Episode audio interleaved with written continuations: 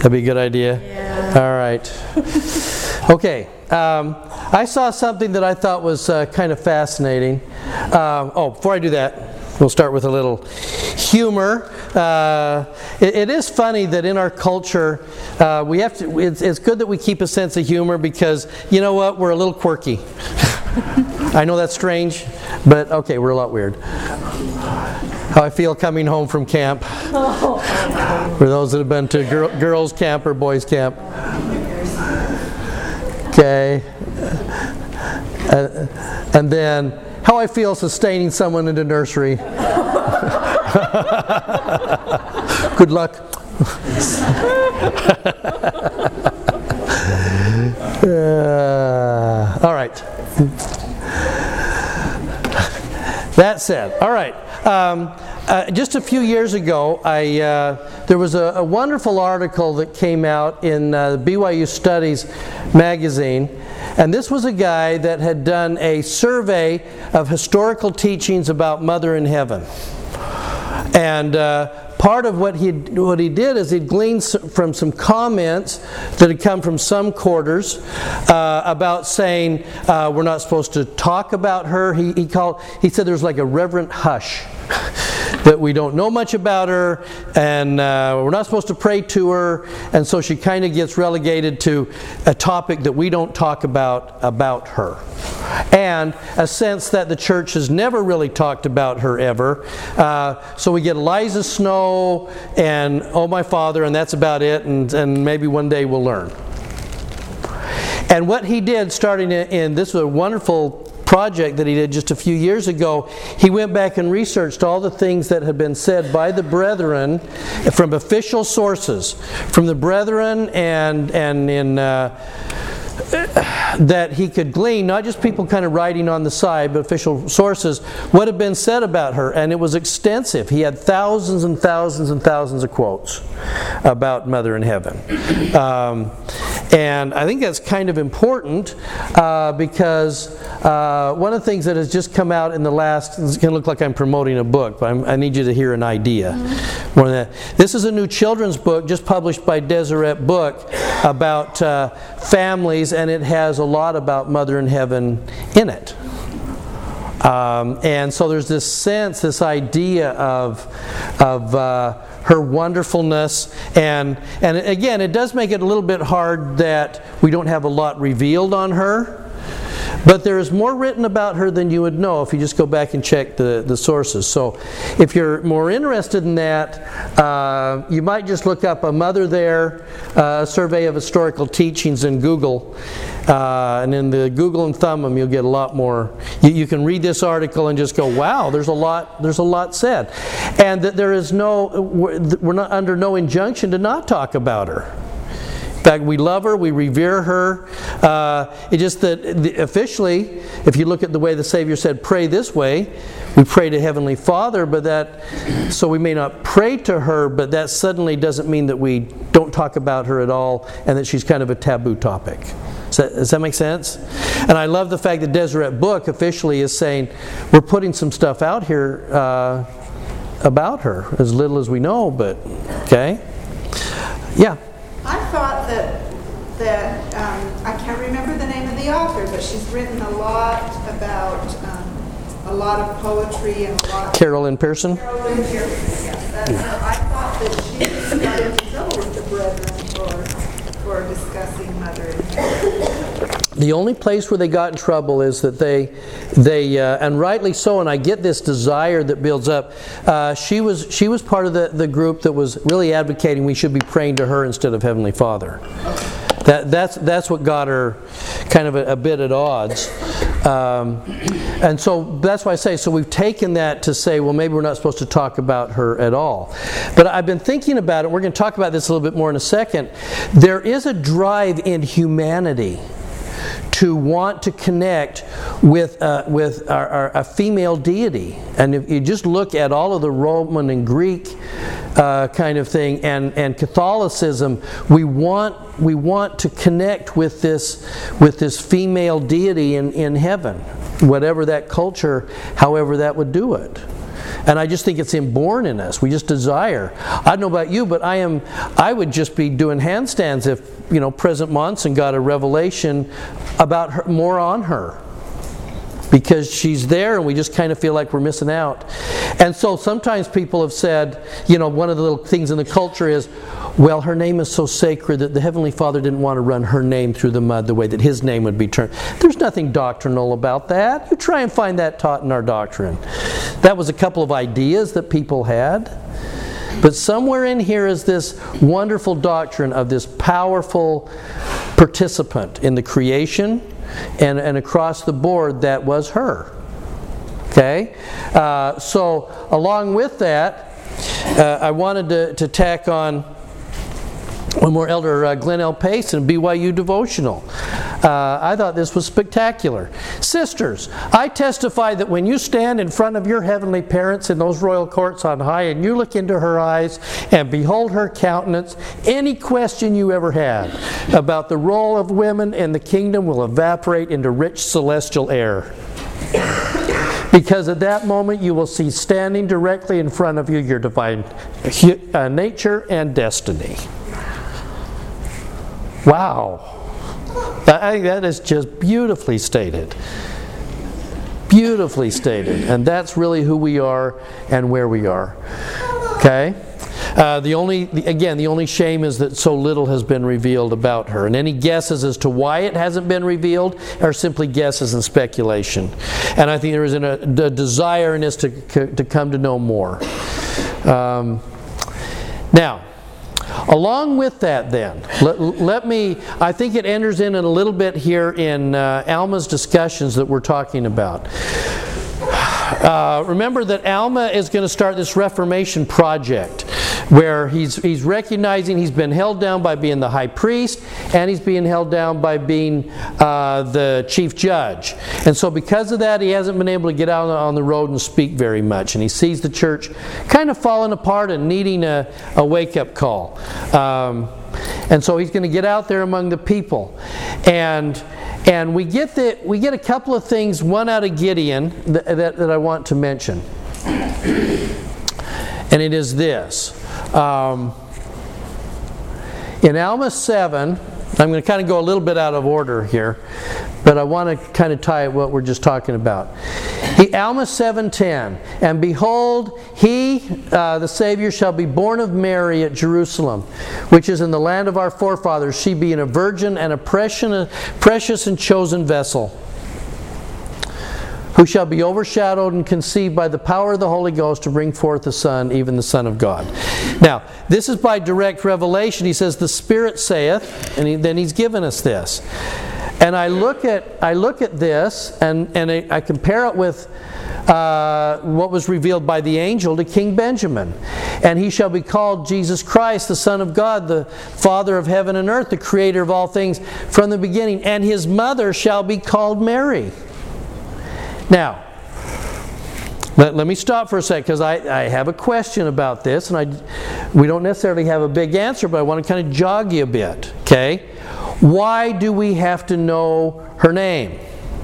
Why is it important enough that because he, he, could have easily said she's going to be born, or he's going to be born uh, of a virgin, that, that'll be a miraculous kind of thing uh, and, and then continue on. But now we get in two places, and in fact, Nephi's vision of the tree of life, it opens up, and the first thing, do you know the condescension of God? No, I don't.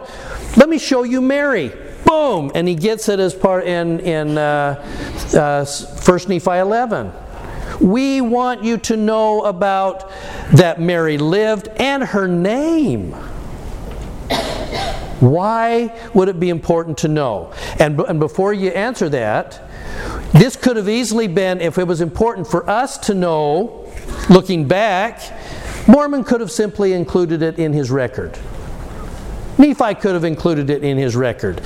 But why was it important that the people in Gideon, in a, in a live talk, and the people at the temple under King Benjamin, in a live address, no, he will be born of a virgin in Jeru- around Jerusalem, and her name will be Mary, or Miriam. It was the only name she knew. She will be why would, why would it be important they know her name? Yeah. Wasn't there some speculation that John the Baptist was Christ from a certain group? Sure, th- th- there was, and they would have some idea trying to figure that part out. But why would it be important in Gideon 60 years before Miriam is even born? Why would it be important to know in, in Zarahemla under King Benjamin uh, about 80 years before Miriam will even be born? We need to know her name. Well, I'm thinking of human nature Yes? as far as prophecies. A lot of times we need specifics. You know, Why? I was going to say because Let me just ask you this How important are names in, in Hebrew tradition in the Old Testament? What happens, for instance, it, by tradition when a, when a prophet takes on new covenants in the Old Testament? What happens? Name Name change. Absolutely. What happens with us when we make new covenants in sacred places? New names. There is a there is a power in names, and so is this part of that? I don't know. I, I've wondered a little bit about that.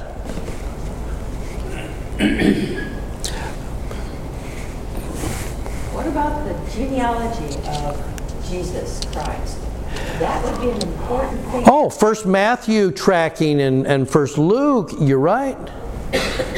So not only that, do we know not for the New Testament purposes, not only do they know who Miriam and Joseph were, but they could track their genealogy. Therefore, Christ's genealogy, physical genealogy through her. But we then would also know her name. But it's interesting. So important was it to know her name that it's revealed in the Book of Mormon twice. Are the are the people he's teaching related by genealogy? That they're related by Israel. I mean, that they are Israelites. Right. Okay, yeah.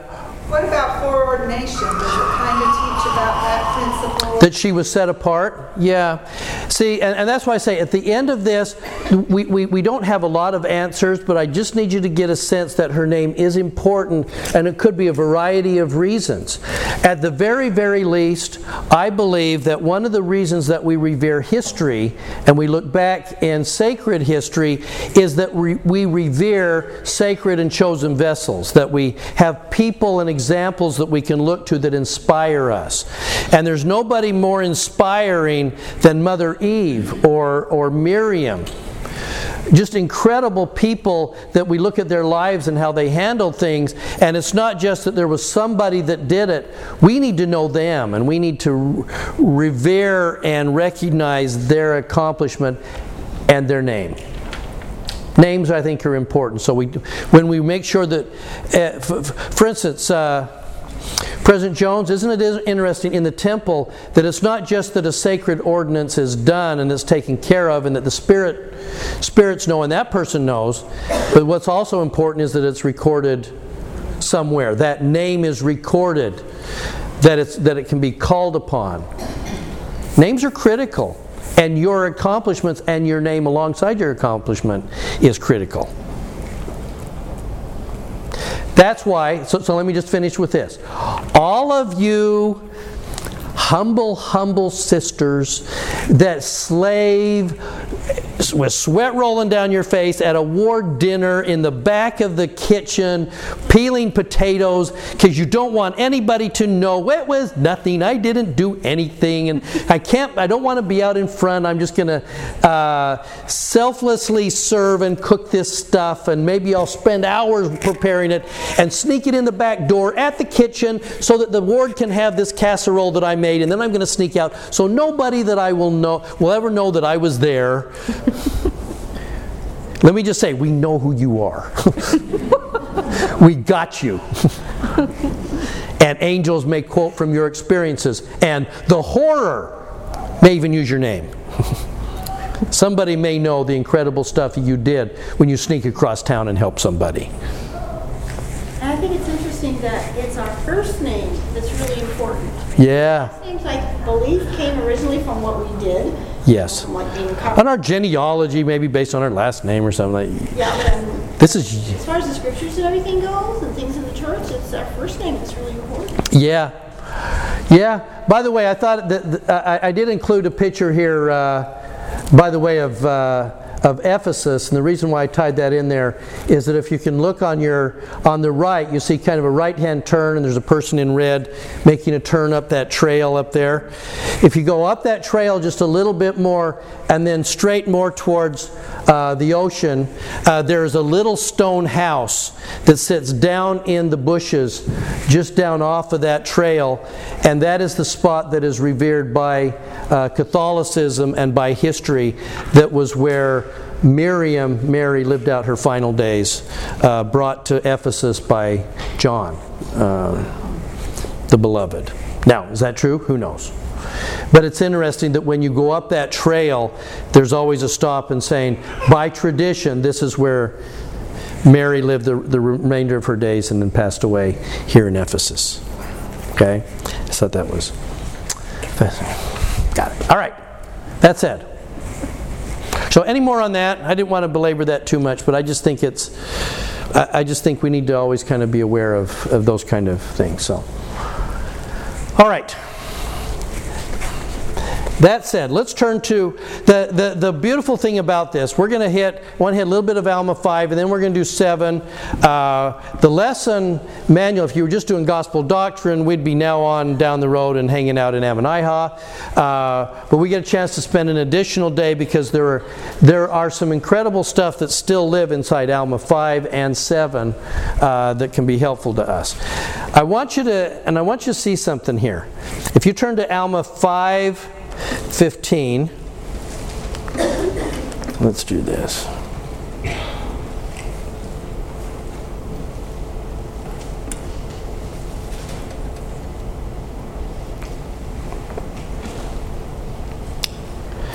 All right.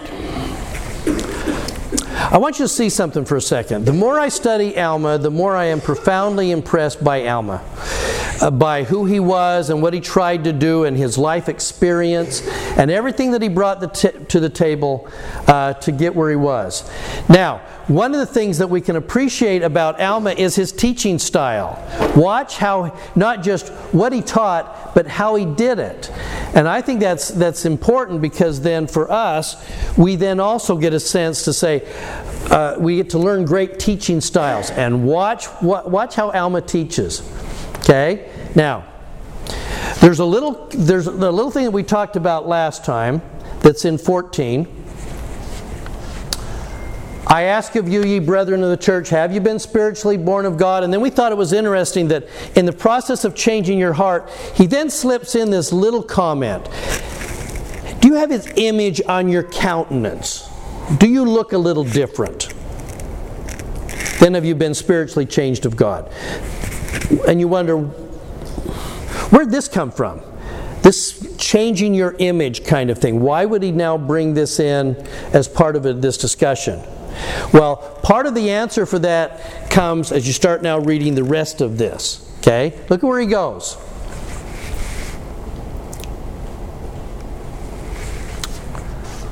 You exercise faith in the redemption of Him who created you? Do you look forward to it with an eye of faith and view this more mortal body raised in immortality? 16. Can you imagine to yourself that you hear the voice of the Lord saying, uh, Come unto me, ye blessed? Uh, or imagine that you can lie unto the Lord in that day.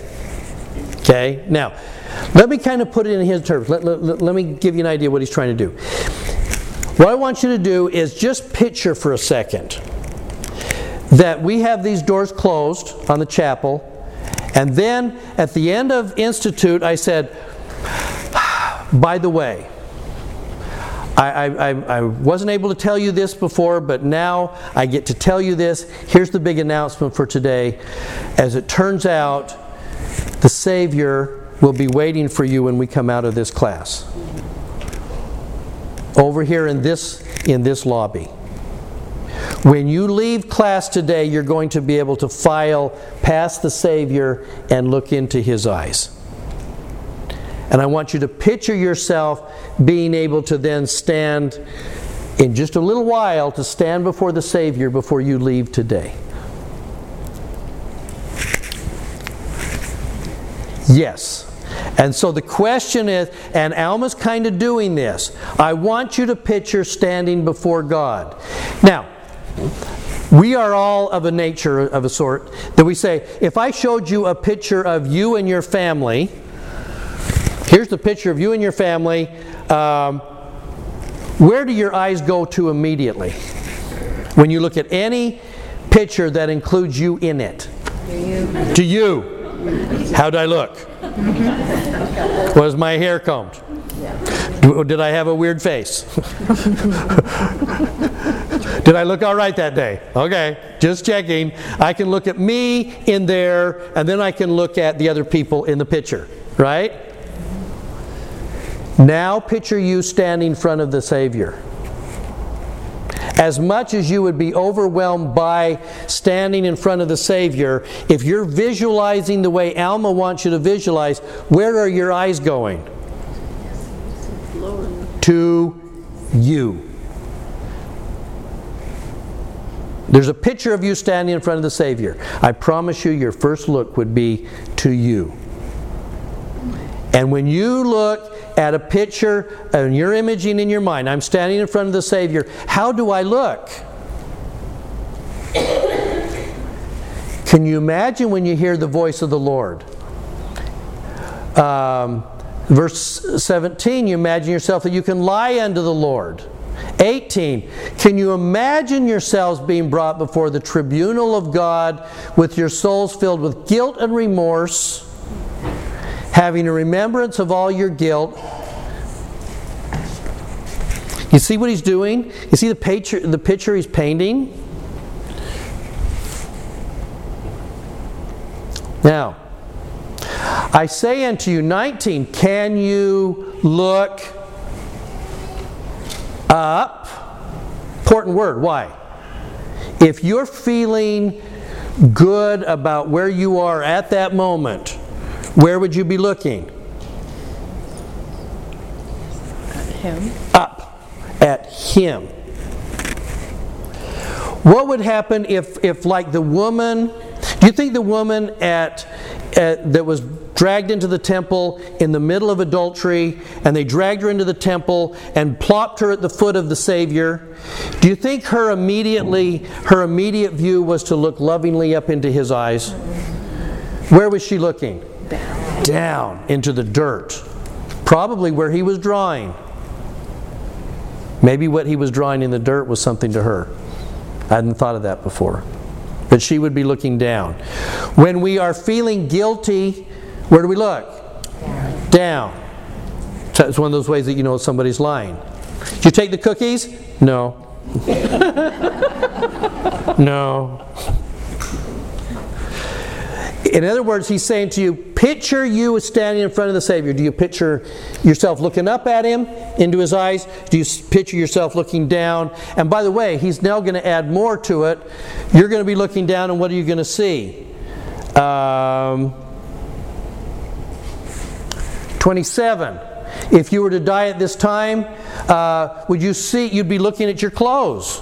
And what are you going to see when you're looking at your clothes? See him painting the picture? You're going to look down at your clothes. What are you going to see? Well, your garments have been cleansed, uh, or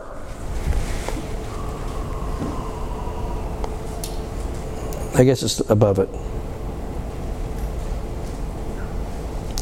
Oh, here it is 22.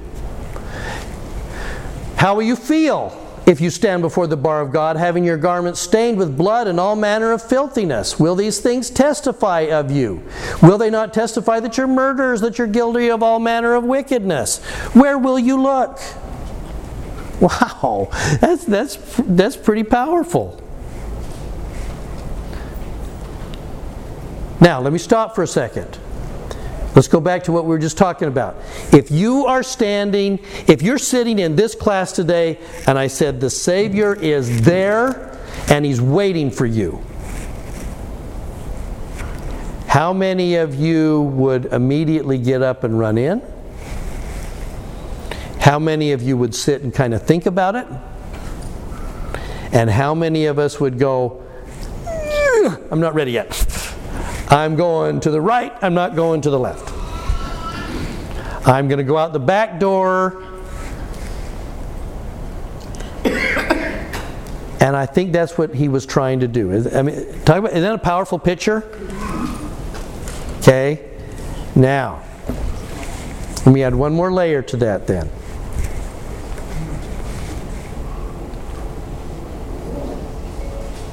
Look at what he does. Back to verse 19. He says, I say unto you, can ye look up at God at that moment with a pure heart and clean hands? I say unto you, can you look up now what? Having what? Anybody see the moon this weekend? Harvest moon. Awesome. Isn't that great? Where did its light come from? The sun. The sun. Moon doesn't have its own light, right? So what were we looking at at this magnificent harvest moon? A reflection of the sun. It, it was a reflection of the sun. S U N or S O N? Yes. Can you look up at him having what? His image in your countenance. What would be reflected in your face as you look up if you if you trust him you say my life hasn't been perfect i know but i'm relying on you who is mighty to save and i'm going to trust in this atonement and now i'm looking up into his eyes. What would be impressed in my image in my countenance? His light. his light. His light his love his charity his all of that. Can you see that pressed into your image? In the same way that a bright sun is shining on a harvest moon, and we're seeing that reflected light in the moon. Does that now make sense? What is being impressed into our countenance? It's His image. But we only get to be reflected in His image if we're looking where? Up. At Him rather than looking down at our clothes. How's that for a powerful image? How's Alma doing so far? Wow, yeah. That's why I say I think you're going to find, and you will begin to see this going forward in all of Alma's teachings, that he's going to he's going to paint pictures for you. Now, when you are when we teach, whether it's from the pulpit or in a Sunday school class or a primary class, how important is imagery?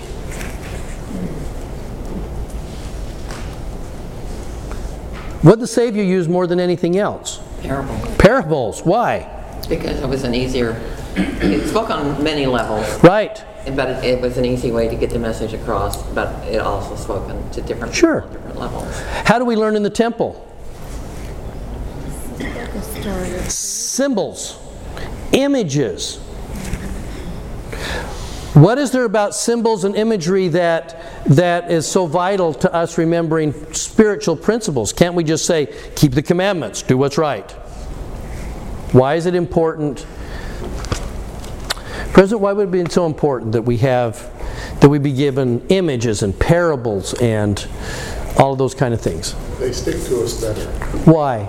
Whenever, whenever we can run a motion picture in our head, whenever anybody's giving a talk or when there's a motion picture kind of going on in your mind, those are the things that we tend to sink deep into our souls rather than it bouncing off and just gone. Yeah. And not only that, if I see an, or hear an image and I see it today, what happens if I see the same image? I see, uh, I've kind of been seeing the same things in the temple for, you know, 30 years. What, what happens if your life changes and you have different experiences? Do you look at a symbol differently? Sure. I also think it's important that we are here mortal, and a mortal body requires a mortal approach.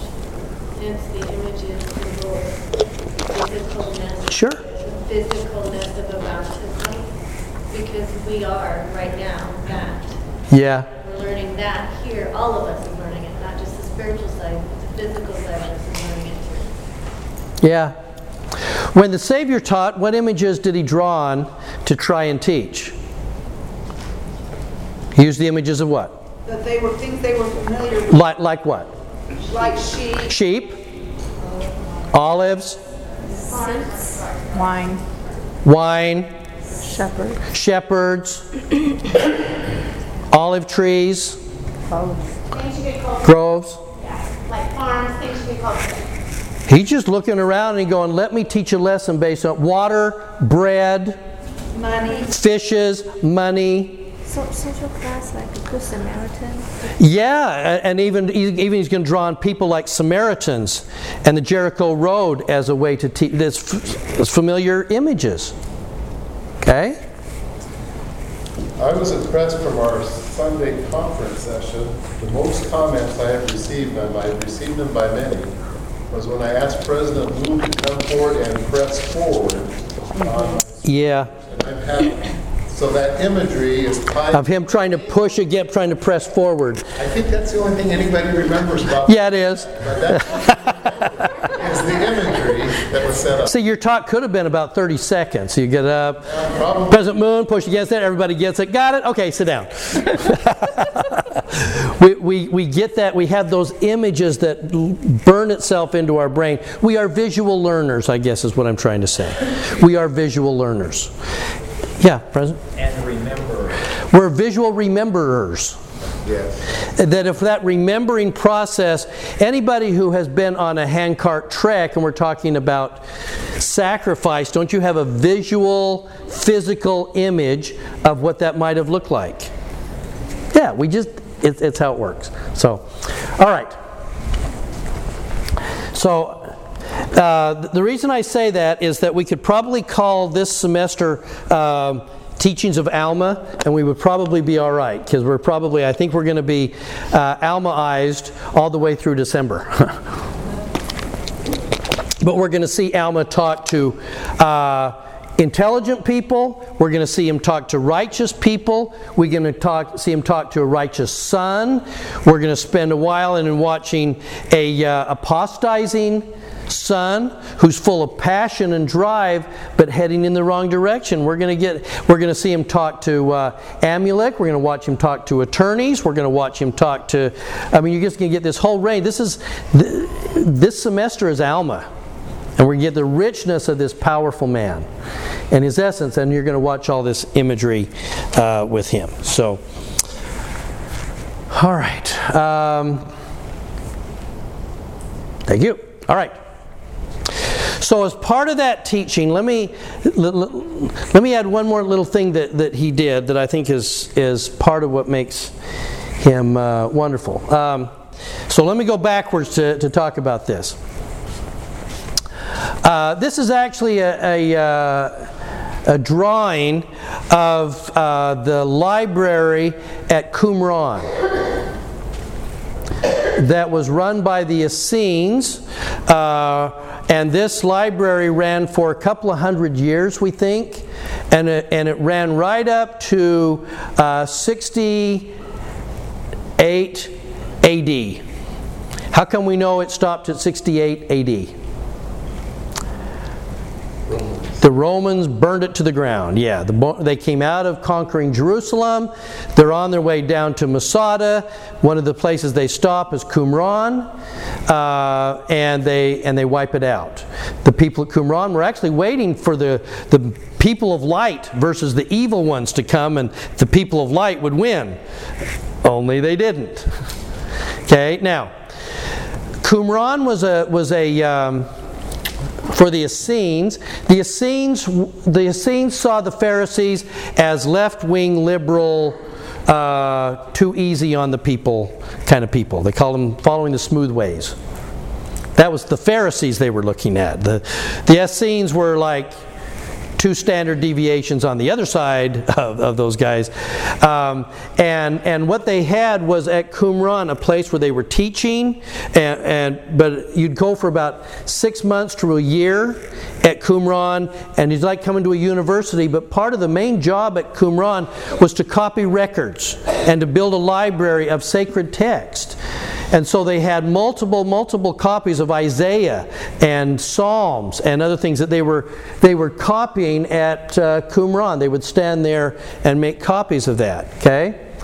Uh, and then the Essenes lived in small towns that were not too far distant from Qumran. They're out in the, by the Dead Sea, out in the wilderness.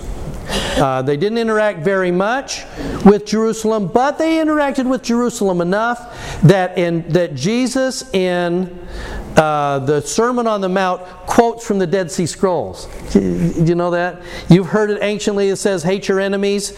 Just that's from the Dead Sea Scrolls. That's in the community text of the Dead Sea Scrolls at Qumran. Okay. Um, so they knew enough about the Essenes that Jesus was quoting something that was familiar to everybody. Okay, so that's it. Then what happens is, is that when the Romans came pouring out of having the temple is smoking and on fire, and they're crucifying everybody in Jerusalem, and they're marching south, they're coming out of there and they're coming down towards Masada, where these guys were going to hang out and try and hold them at bay.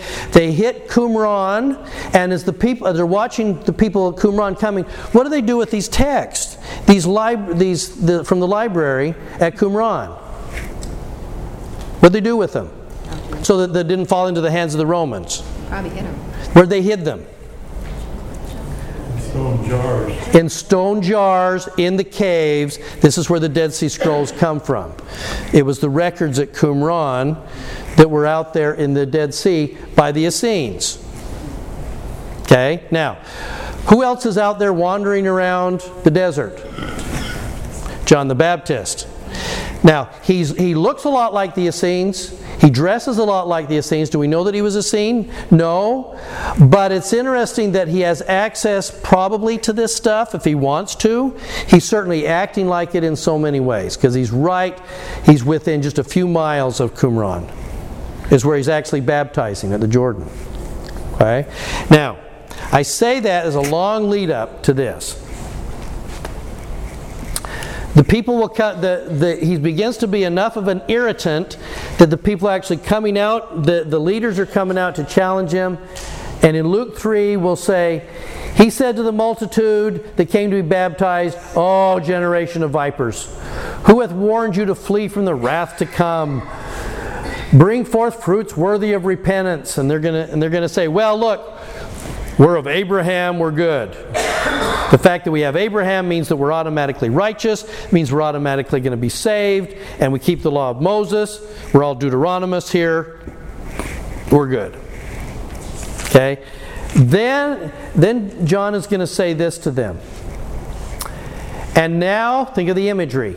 And now the axe is laid unto the root of the trees Every tree, therefore, which bringeth forth not good fruit is hewn down and cast into the fire. Wow. Okay. Great image, right? Now, why is this important? Let's let's hop backwards about 80 years in Alma. Listen to Alma. And the Spirit saith unto me, crieth with a mighty voice, saying, Repent, for except you repent, you can in no wise inherit the earth. Remember, he's talking to the people at Zarahemla.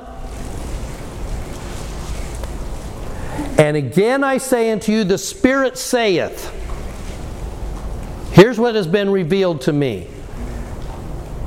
The axe is laid at the root of the tree. Therefore, every tree that bringeth forth not good fruit shall be hewn down and cast into the fire.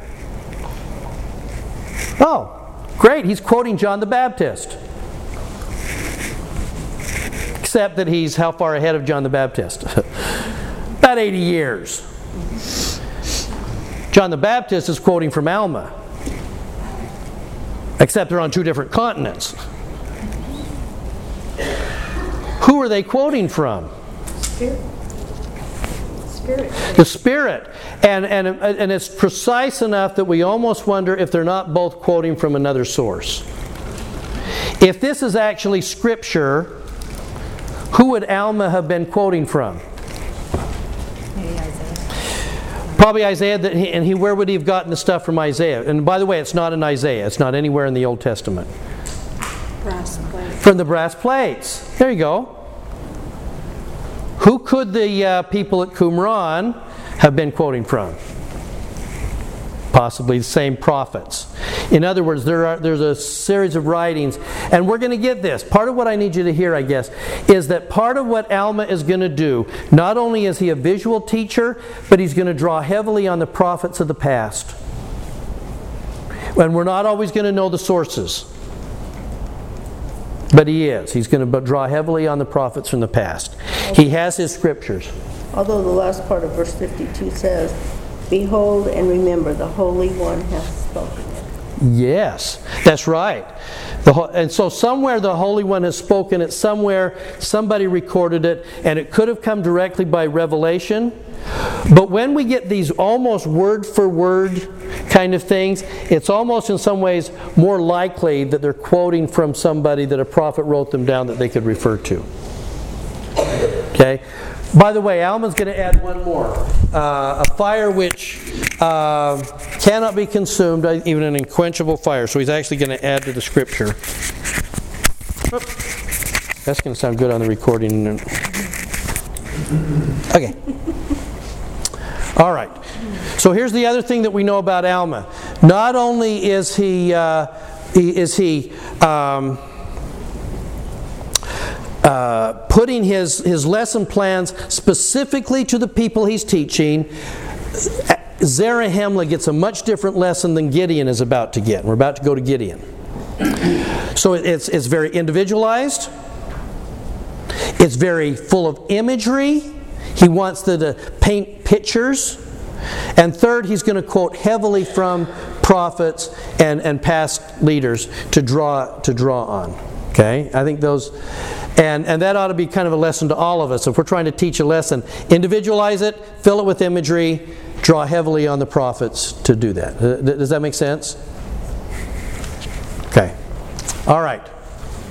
So finally, so we know what happens here, right? Uh, he is in Zarahemla. He, he preaches hellfire and damnation to these guys. They are well educated. They're, they, they think they're really righteous. They are full of starving out the poor. And he just has to really call them to repentance like crazy. So now he's going to get done with them. Now, where's he going? Over into the land of Melech, which I think is really close to Mulek, which might give us some idea. And he's going to go to the town of Gideon. What do we know about Gideon? Those of you who've been read and you've been in gospel doctrine classes, without even looking, what do you know about this about Gideon? The people were righteous there. They were following the commandments. Turns out they're more righteous than Zarahemla, right? Okay. What else would you know?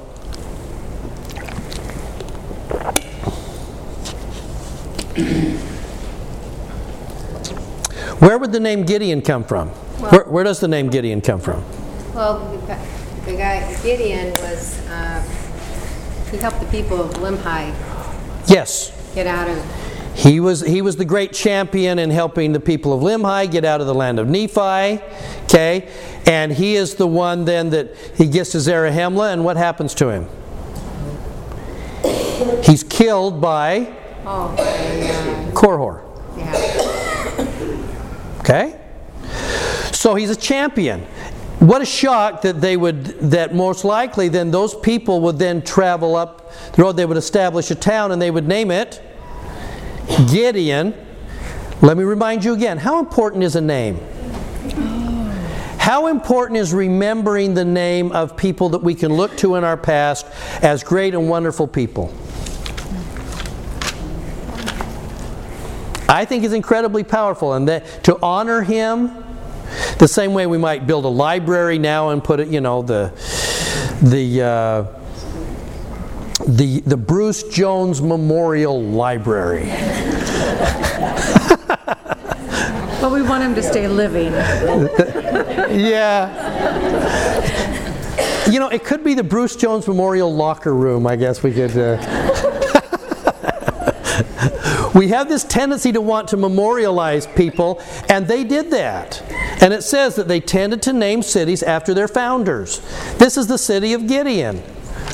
More than, I mean, we could make it, uh, it's not a huge jump to say that this town was probably filled with who? People that left Gideon. Limhites. Probably. That, good chance. They weren't of Zarahemla. They were, they, they were set apart. They had to have a, they come out of Zarahemla. Zarahemla's full. People have been living there a long time. Where are we going to put them? Well, let's build a new city. So they build a city over in Melech, the city of Gideon. So it's probably filled with Limhites. and they named it after Gideon. So the, these are these people, okay? And, all right. So let's hop over here to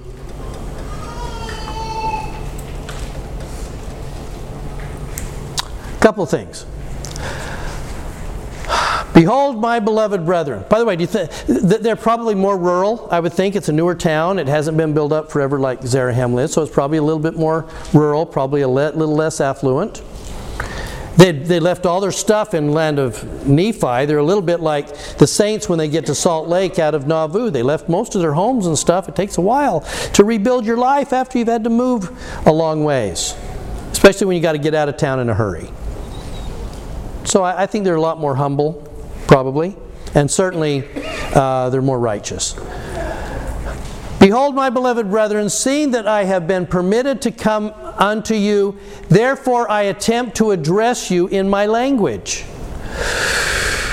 Well, that could mean a couple of things, couldn't it? What language did they speak in Zarahemla? Zarahemlessness. After all those years of apostasy, maybe a mix of variety of things that the Mulekites brought, the Mulekites brought maybe some parts to their dialect, stuff like that. Would they have been speaking a little different dialect, maybe up in the land of Nephi? Zeniff takes the family up there, and, and, then Noah, and then Limhi. And they're up there for a couple of hundred years. Then they come down. I think their language changed a little bit. Yeah, and it's probably the language that Alma grew up speaking, listening to his dad in the, at the waters of Mormon and then in the land of Helam.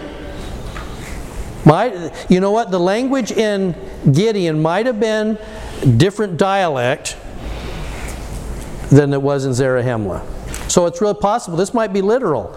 I want to talk to you in my own language. It's the language we would both understand because we all came out of the land of Nephi. Yeah.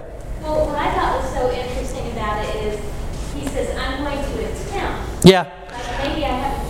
Yeah, I've been on a mission to Mexico for two years, and, and how do you say that word, uh, uh, uh, church? I was running around with my, my, my companion. you know, it's like I got to switch, I got to switch languages. Okay, could very easily have been that. Okay, I, I, would like to think so. Or it could very easily have been I, I, want to talk to you in person, not by writings that I've been sending out of Zarahemla. But anyway, he's going to he's gonna connect with them. Uh, I've been really busy having much business. I couldn't come down to see you. Uh, I gave my judgment seat to another. Three, I had great hopes that I wouldn't find you in that awful dilemma of our brethren in Zer. Let me tell you how, Zerah, how bad Zarahemla really was. Those guys, oh, they just got me, they're driving me nuts. Let me tell you what they were doing.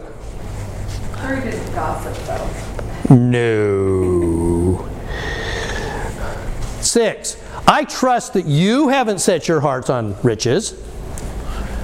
And I'm really hopeful that you don't worship idols like them. and that you look forward to remission of your sins. In other words, this is what I hope you're doing. Not saying that Zarahemla was doing all of these, but that's what he's, what he's hoping for. Okay? Now, and what we're going to find, if we go all the way down to the bottom of 7, he's going to say, Um, look at verse 26. My beloved brethren, I have spoken these words that according to the Spirit which testify, my soul doth exceedingly rejoice because of the exceeding diligence and heed that you have given to my word. Does he, he hope they were righteous? What does he find? They're righteous. Okay? Awesome.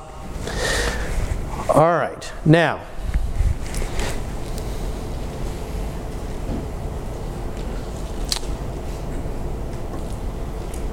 let's see. I want to go to. Okay.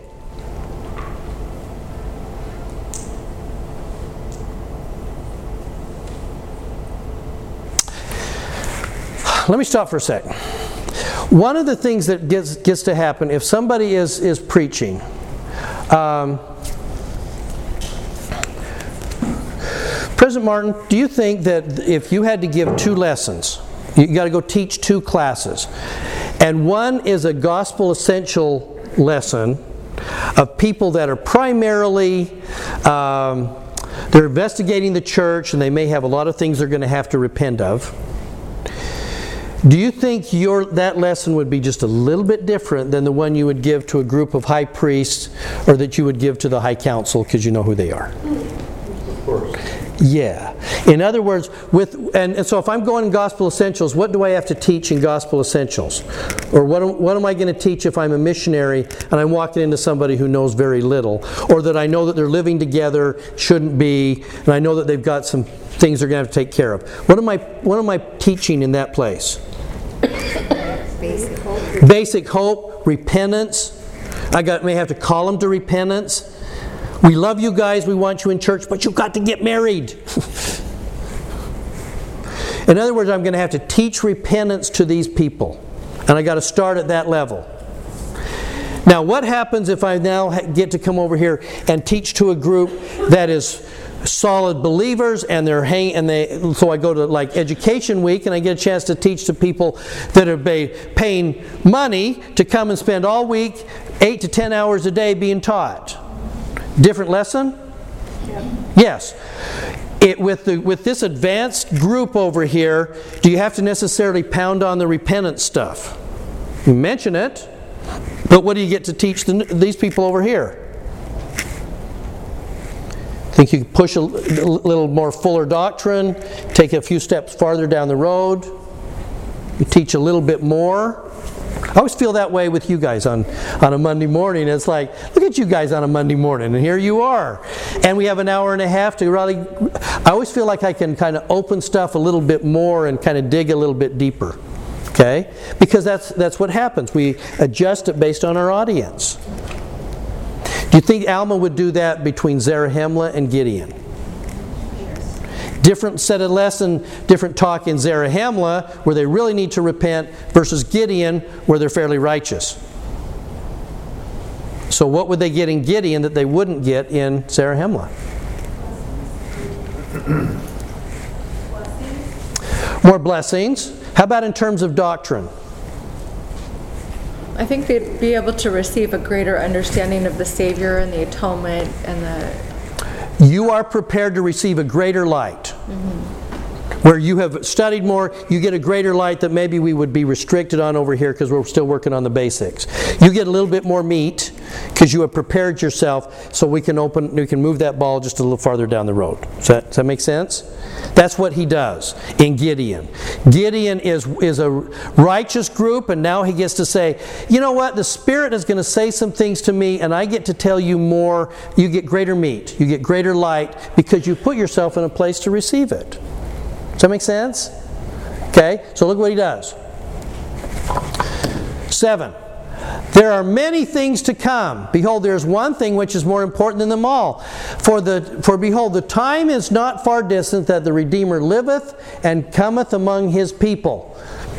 Now, boy, I love this. Eight. I do not say that he will come upon us at the time of his dwelling in his mortal tabernacle. For the Spirit hath not said unto me that this should be the case. Now, as to this thing, and I always love it when a prophet does this. As to this thing, what? I do not know. Here's what I don't know. I can tell you some things the Spirit has told me, but before I tell you what the Spirit has told me, let me preface it with here's what I don't know. Now, let me stop for a second. At these days, when, when uh, as we look at scholarship and the gospel and where we are, how important is it for us to know what we don't know versus what we do know? We get up in testimony meeting and we bear testimony to what we do know. What kind of faith and spirit does it to say, I don't know? Is that harder? It's humble. It's humbling. Okay, so here's, I put it.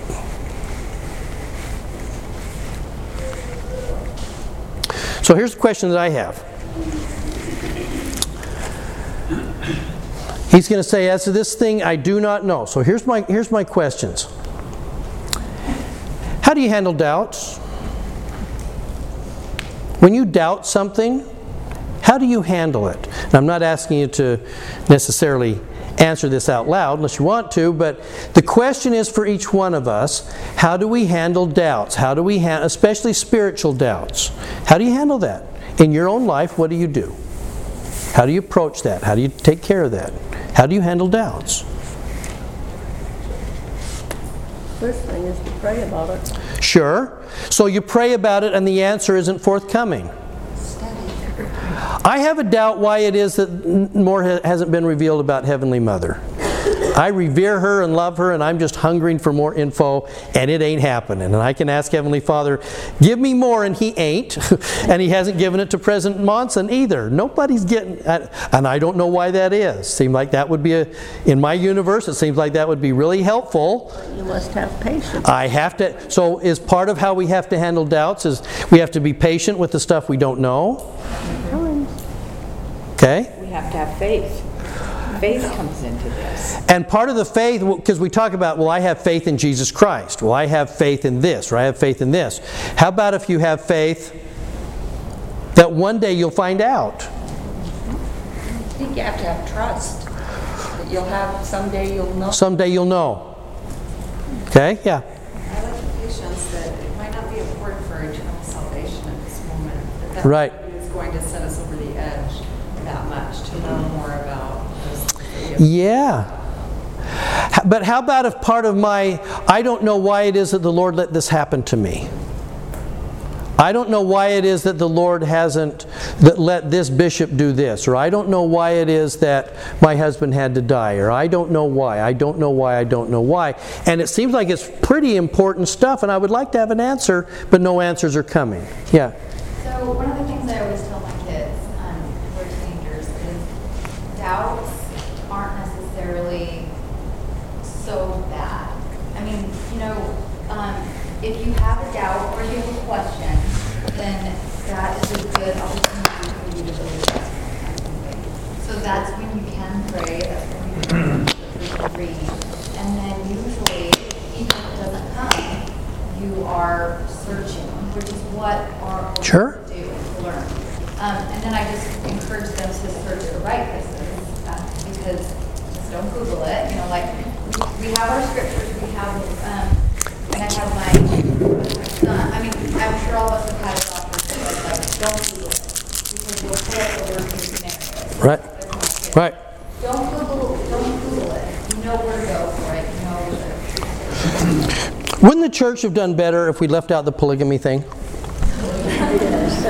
If you're just looking in, sh- in terms of sheer numbers and, and uh, opposition, and you look at then Nauvoo and Salt Lake and everything the Utah war and so on and on and on, wouldn't the church kind of done better without the polygamy thing? Why, why was they introduced? I don't know, but there it is, and it caused and it's caused endless struggles. But there, there, if that's a doubt for people, it's like someday we'll get to know the answer. At the moment, we really don't have it. Yeah. I love, many years ago, when Sister Kimball was alive, I love what she um, spoke in a meeting that I went to. She said she has questions, but she has a question jar that she puts on the shelf. Mm. And when the answer is, is given, Right. she takes that question out. There are still questions in her question jar. Yeah. She has no clue. And I think that, that's the way we need to be. We need to say, I don't understand at this point, but there will come a time when we will. I've always loved the, uh, the, the quote from the uh, uh, BYU chemistry professor who struggled for a long time with evolution. The science part of him said, I understand how this works. The spiritual side said, it doesn't make any sense. And he prayed and prayed and prayed. And he said he got a very clear answer one night when he was praying Is there an answer on the question of evolution? And, the, and he got an answer to his prayer. It was, yes. Period. someday, someday he would know, but th- there was an answer. He just wasn't being given at the time. Shannon? Um, I think there are doubts that we have, like things like what, what happened to the dinosaurs, were they real, all those kind of things. Or, Yeah. Why don't we really understand more about it? Yeah. Or there's there's question kind of doubts, and then there's doubt like about the whole thing. Yeah. Is the Lord real, and is He doing this, and can I really believe in this religion, things like that. And I think some of the little doubts you can set to the side and put in your question jar. The big doubt, you have to work through. And I And they do become important to our salvation, right? I have had the experience with some of those kind of things where I really had to step back and examine my motives. Was I really willing to hear the truth? Was I really willing to Oh, yes. it? And then really set aside all the things that I was hearing and just start at point zero and live the gospel and test the word and try it. And you know, it's funny, Alma talks about that later. And I think that you have to give the Spirit a chance to teach you, to answer to those doubts. And it's a really hard process. Boy, I, I think what you're saying though is, is really, really critical because sometimes we struggle with the doubts because if we get an answer, it may require us to do things that maybe we don't feel like we're ready to, to do yet. It requires some movement on our part if we clear up that doubt. To let go of other things. Or let go of some other cherished things that maybe we've held on to. I think that's, that's right on. Yeah. Sharing views is such a fabulous talk about engaging in the wrestle. Yeah. Being afraid of having those doubts and going through that process. That you think that if you've got doubt, oh my gosh, what Yeah. is gone. So if this is where you're at, that's a great I love, I love, and in Jacob's case, uh, Jacob's wrestling result, he got it, you know, his leg gets dislocated. I mean, that's, that's quite a wrestle. Sometimes those are going to be hard wrestles, yeah. I think that this kind of um, makes me think a little bit about if you don't, if there weren't any doubts, you wouldn't be sure of what you knew you knew. Yeah. Like there's opposition in all things. There's a right and a wrong. There, if there were no questions, there would be no surety that you have answers to questions. And, and so, our, so part of understanding and part of our mortal journey and our growth is saying we are going to have faith and we're going to know what we know. But we also have to be comfortable with what, knowing what we don't know and allowing that process to work for us. Yeah, cute lady in the back. One of the things that I really like uh, with Nephi is sort of paraphrasing. He says, uh, I, I don't know the meaning of all things. Yes. Nevertheless, I know that. Nevertheless, some, do you think maybe that's the go to place sometimes? I don't know the meaning of all things, but I know that Heavenly Father loves me. I think that, that's a great point, yeah. I, I really don't know how people that don't rely on the Holy Ghost, how they handle this because It's, it's about smarts at that point, right? once you've done I, I'm a smart person. do Right. research to pray Right. for answers, having the comfort of the Holy Ghost to put you at peace. To Yeah. Someday True. the answer, but for now, Yeah. Okay, so part of this is so when there are no immediate answers, what explanations does your head create? Because I worry about that sometimes, yeah. Then you have to ask in faith. And ask in faith that I'm going to have faith in you even if I don't get the answer. Great point, Jimmy. Yeah, I, I think that's where our struggle. And, and though, but my problem a lot of times with, with, in trying to help people is that sometimes if the answers aren't coming, I worry about the answers that do come. How come the Lord let such and such a thing happen to me? Well, it's because I didn't deserve it, or there's something wrong with me, or I'm broken, or I wasn't worthy enough, or your head will come up with some really dumb answers. I promise you it will. Or you can actually go to the Google and thumb them, and there are a lot of other people that are anxious to give you their dumb answers. Why did Joseph Smith tell different stories about the first vision? Maybe because he was talking to different people. Maybe that would explain it. Okay? In the last conference, I don't remember which general authority was, but he talked about how he struggled with why the restoration was not done, I think, in Brazil, which is where oh, he. That the restoration should have been in Brazil? And, and, and this went on for years and years. Like he served in the state presidency. I mean, it's Yeah. a long process before. And he figured Brazil would have been a better place for the restoration For to. some reason, that was his struggle. And so, but he didn't stop, you know, going to church. He didn't stop. Right. He still, I mean, he's obviously was serving in state presidency. He was trying to do what's right. So, I I think it's because Come Come Ye Saints was never supposed to be done to the samba. I think that's. But he learned. He finally, he finally did learn. Yeah, th- th- yeah. Th- th- th- that's an interesting question. I'm sorry. Yeah. I think though that, I mean, you know, she just made that comment about Brazil. Yeah. Well, that was ridiculous. But everyone's struggle is unique to themselves and it's very individual because there are definitely things that I have had friends or family members go through that to me I thought that was, I, I don't, that's not a struggle. I don't understand why that is. Yeah, and it's not a struggle for you. Where, There are things that I've gone through that have been a huge struggle for me, but to other people it's not a big deal. yeah, it's true. That something that might seem huge to someone might not be, but Do you think our. Brazil might have, I mean, it was so Yeah, that was very. Yeah. very real thing to whoever was in it, and they were learning something through that process. Do you think maybe sometimes our doubts are individualized to us? I think that's a, that's a great point. The, the idea of, I was trying to tell somebody the other day, um, they were struggling about something with Joseph Smith, and I said, and I and I sat there and realized, for the first time, that my my testimony to Ch- Prophet Joseph Smith came when I was about seven or eight, and I've just never doubted. It, struggling with the idea of Joseph Smith on anything is not something that has been my battle.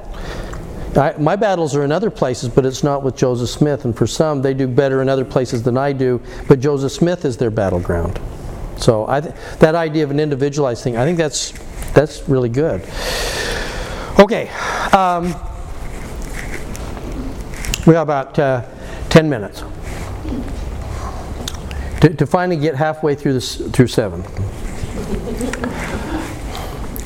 Uh, I always call this at, at the end of this. This is chapter 7, of course, contains one of the, the great verses in all of Scripture about the Savior and about uh, uh, how, he what, how the atonement worked and about Him. I always call it the big gulp Scripture. It's Alma 7 11. Part of what was revealed to the people of Gideon that wasn't necessarily revealed to Zarahemla because they were working on repentance. Here's the additional light and knowledge that the people in Gideon get because they were prepared. He shall go forth suffering pains and afflictions and temptations of every kind. And this that the word might be fulfilled, which saith, He will take upon him the pains and sicknesses of his people. Now, let me show you in a second that this might be fulfilled. What verse is it fulfilling, or what scripture? We'll come back. He will take upon him death, that he may loose the bands of death that bind his people. He will take upon him their infirmities, that his bowels may be filled with mercy according to the flesh, that he may know according to the flesh how to succor his people according to their infirmities.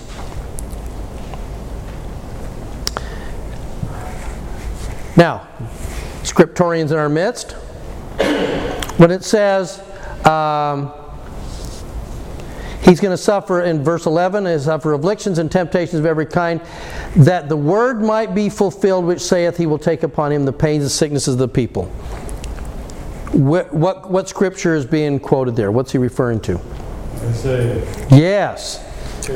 Isaiah 53, the suffering servant. Now, I don't know if you've ever really noticed this. For he shall grow up before him as a tender plant, as a root out of dry ground. Um, there's no form or comeliness. There's no beauty that we should desire him. He is despised and rejected of man, a man of sorrows and acquainted with grief. Then it's going to say, Surely he hath borne our griefs. He's acquainted with grief, therefore he hath borne our griefs. Okay? Arjuna, it's impossible to see this and not sing it, right? Right. Surely. Okay, now. So I here's my question then. He was acquainted with grief so that he could bear our griefs. He was acquainted with sorrow so that he could bear our sorrow. And we could go a long time. There was a, there was a, a, a um, there's a wonderful Christian book out there, uh, and I don't remember the name of the minister that wrote it. Beautiful book called uh, uh, it's either the Dirty Jesus or the Dirty God. Or, dirty, I think it's the Dirty Jesus. Anyway, and he talks about Jesus' humanness and that how he's walking the dirty paths, that his feet uh, probably smelled, and that he was sweaty at times, you know, and that he may even have, you know, and you start going through all these mortal things that we tend to see this idealized uh, paintings of Jesus, like from the from. Uh, the Renaissance era, and you know he's got a glow behind him, and he's clean and wonderful, and his garments are spotless white. And it's like this is a guy walking back and forth between Galilee and Jerusalem in the dust, and needed to take a bath. And and that somewhere along the line, his dad, his father, his earthly father died. He had loss. He watched people die. He weeps with, with uh, Mary and Martha at, at, with, at, outside Lazarus' tomb. He stands outside of Jerusalem and he weeps a lot. He cries a lot. But he's also gone through a lot of very personal, painful kind of things. Okay? I love the order that Alma describes the atonement. And it's curious to me that he, chart, he starts without mentioning sin or death. Yeah, and right. I've often thought for the atonement to work, it says we will have our sins cleansed if we repent, but we are not able to cover the sins that are the injuries that we've done to others. And I find it curious here that here it first speaks about his capacity yeah. to heal everything. Yeah. Before he can forgive sins, he has to have the capacity yeah. take care of the other side of our sin. And isn't it interesting that he always healed the physical ailment before he figured, did the spiritual one? Go back and look at all the time lepers, deaf, blind, stuff like that. He'd feel the, he'd take care of the physical thing, and then he'd say, uh, "Now your sins are forgiven." He always went in that order. That's why in in Isaiah 53, I went back and looked. Surely he hath borne our griefs. The word that is used, that was translated into the English as grief is actually disease. He has borne our diseases. I use this a lot with my people, with my guys with addictions. He has healed diseases, and they can be physical, like leprosy or cancer, if he chooses to heal those. But it's also diseases like addictions and depression and bipolar. Okay? Yeah. The book you reference is actually called Dirty God. The Dirty God. Jesus in the Trenches. Yeah. Great stuff. Great. You want to read a wonderful Christian book. That is that's a well done kind of thing, okay? All right. So, in the, in the time that we have remaining, let me ask you this. Because here's the here's the thought I want you to take out today. Just how exactly does the Savior succor his people according to their infirmities? Okay? He, he was acquainted with grief. Therefore, he bore our grief and diseases and so that he could succor his people. How does he do that? Because a lot of times, what we're talking about, uh, those of you in here who have lost spouses or family that family members that you love, that succoring didn't necessarily mean healing them. It didn't necessarily mean saving their life. Succoring, if you're praying for a child that has uh, apostatized or left the church, praying for him doesn't necessarily mean fixing it immediately, does it? So, what, what exactly does it mean if he's going to succor his people according to their infirmities. If it doesn't necessarily mean changing them. Not all strengths or not all weaknesses get made into strengths. So, yeah. I think when we pray and for the relief of whatever infirmity or problem we've got, we draw strength that enables us to continue to deal with it. So part of that succoring is a strengthening that happens. Yeah, when I'm helping people through the grief process, for instance, I'm having to say to them, grieve. You've lost somebody important to you. Succoring according to your, your griefs doesn't mean that you never cry. That now I'm, I lost somebody that I've loved for a long, long time and they've died, and now I have no tears and a sm- happy smile on my face because he's in a better place and I'm happy and the Savior has solved all that. No, grieve. Succouring doesn't mean no tears. That's, yeah. Thank you. It gives us hope for an ultimate resolution. I like the hope idea. Absolutely. But that, that that's where that faith comes in that says, I hurt today, but I believe it will get better tomorrow. Okay, yeah. It's sometimes helpful uh, to me, I find, that if somebody else has gone through exactly the same thing, they know exactly what I'm going through, that's helpful. Isn't that true? Even on the grieving thing, if somebody just comes over and rather than says to you, you're grieving, they don't just say, well, dry it up, it'll be better, trust in the plan of salvation, you'll be fine. As opposed to saying, I've been there, and I know you're hurting, and I'm hurting, let me just sit with you. I'm, I'm aware, I'm acquainted with your grief. I'm not going to try and dry your eyes too fast, but I'm also not going to let you have to be alone while you do it. I think that's a, that's a great point. Yeah. I just think it's interesting in every answer here it's different. Because Yes. Everything is different because my sister once complained, how come I'm the answer to everyone else's prayers? But sometimes that sometimes it's that, sometimes it's knowing what's our fault and what's not. Sometimes it's just strength to be able to continue doing what we need to do. Sometimes it's being willing to accept service, sometimes it's serving. Each of those That succoring may be a very individualized kind of thing. Yeah. Yeah, yeah, yeah.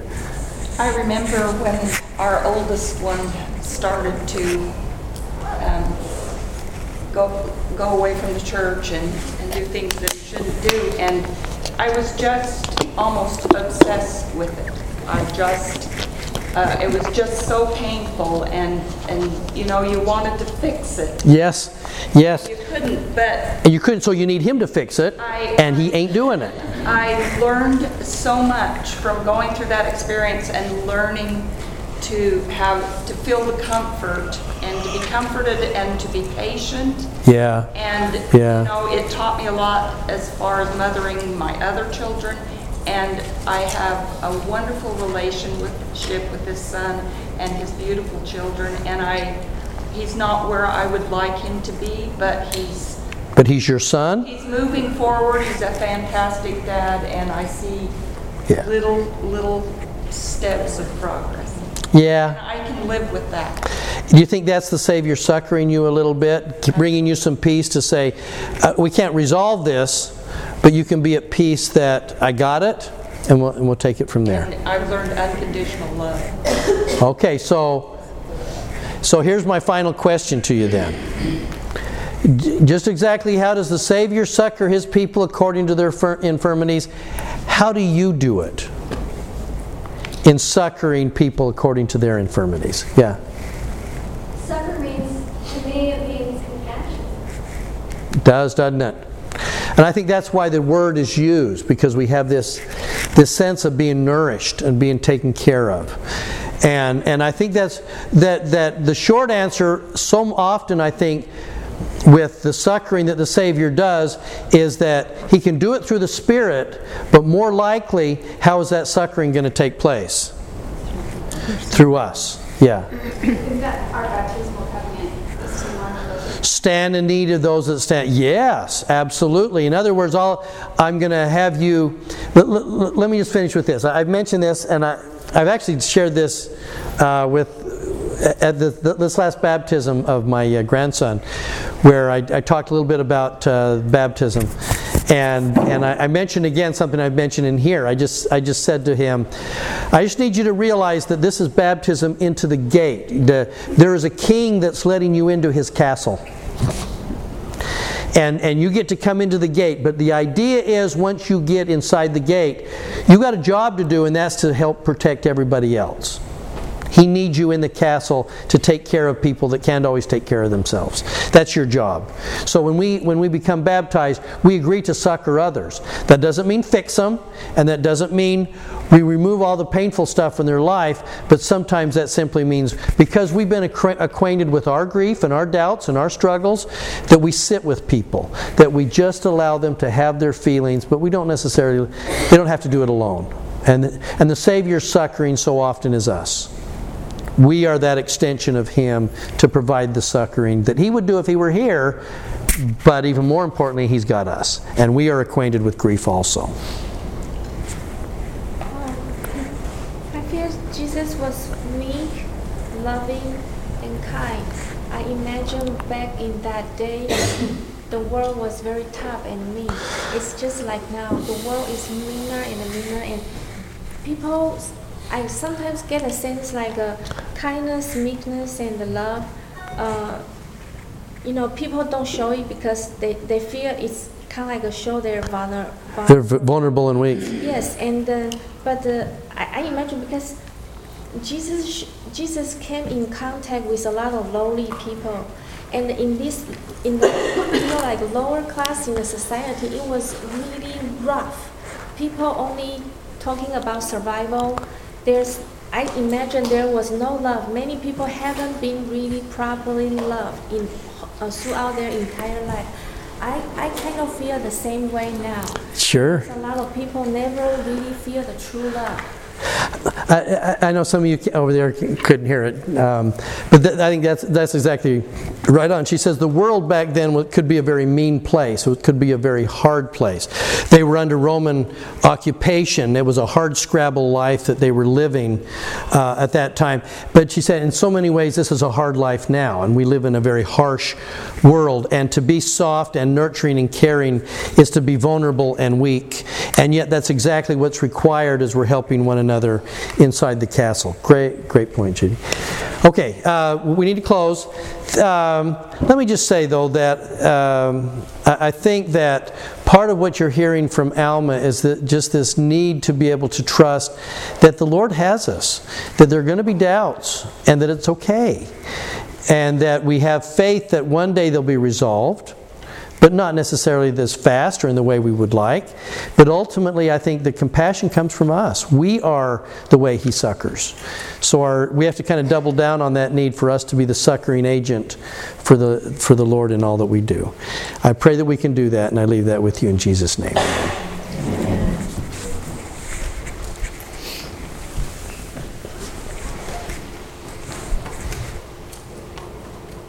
Our dear Father in heaven, we're grateful for this beautiful day. We're so thankful for the truths in the scriptures that guide us and strengthen us to be more like Thee. We're grateful for our testimonies and pray that we can strengthen them every day and share them with those around us. Please watch over us and help us to do Thy will. And we say this in the name of Jesus Christ. Amen. Amen. All right, next week is uh, Ammonihah and Amulek. Alma 8. Maybe. nice. Good one. Oh, are you? Is the recording off? Not yet. Uh, true. It was Nehor that killed Gideon. It was Nehor, not not uh, n- not Korihor. I got my wrong dudes. Stacy? Yes. Thank you. Th- Thank you. Yeah.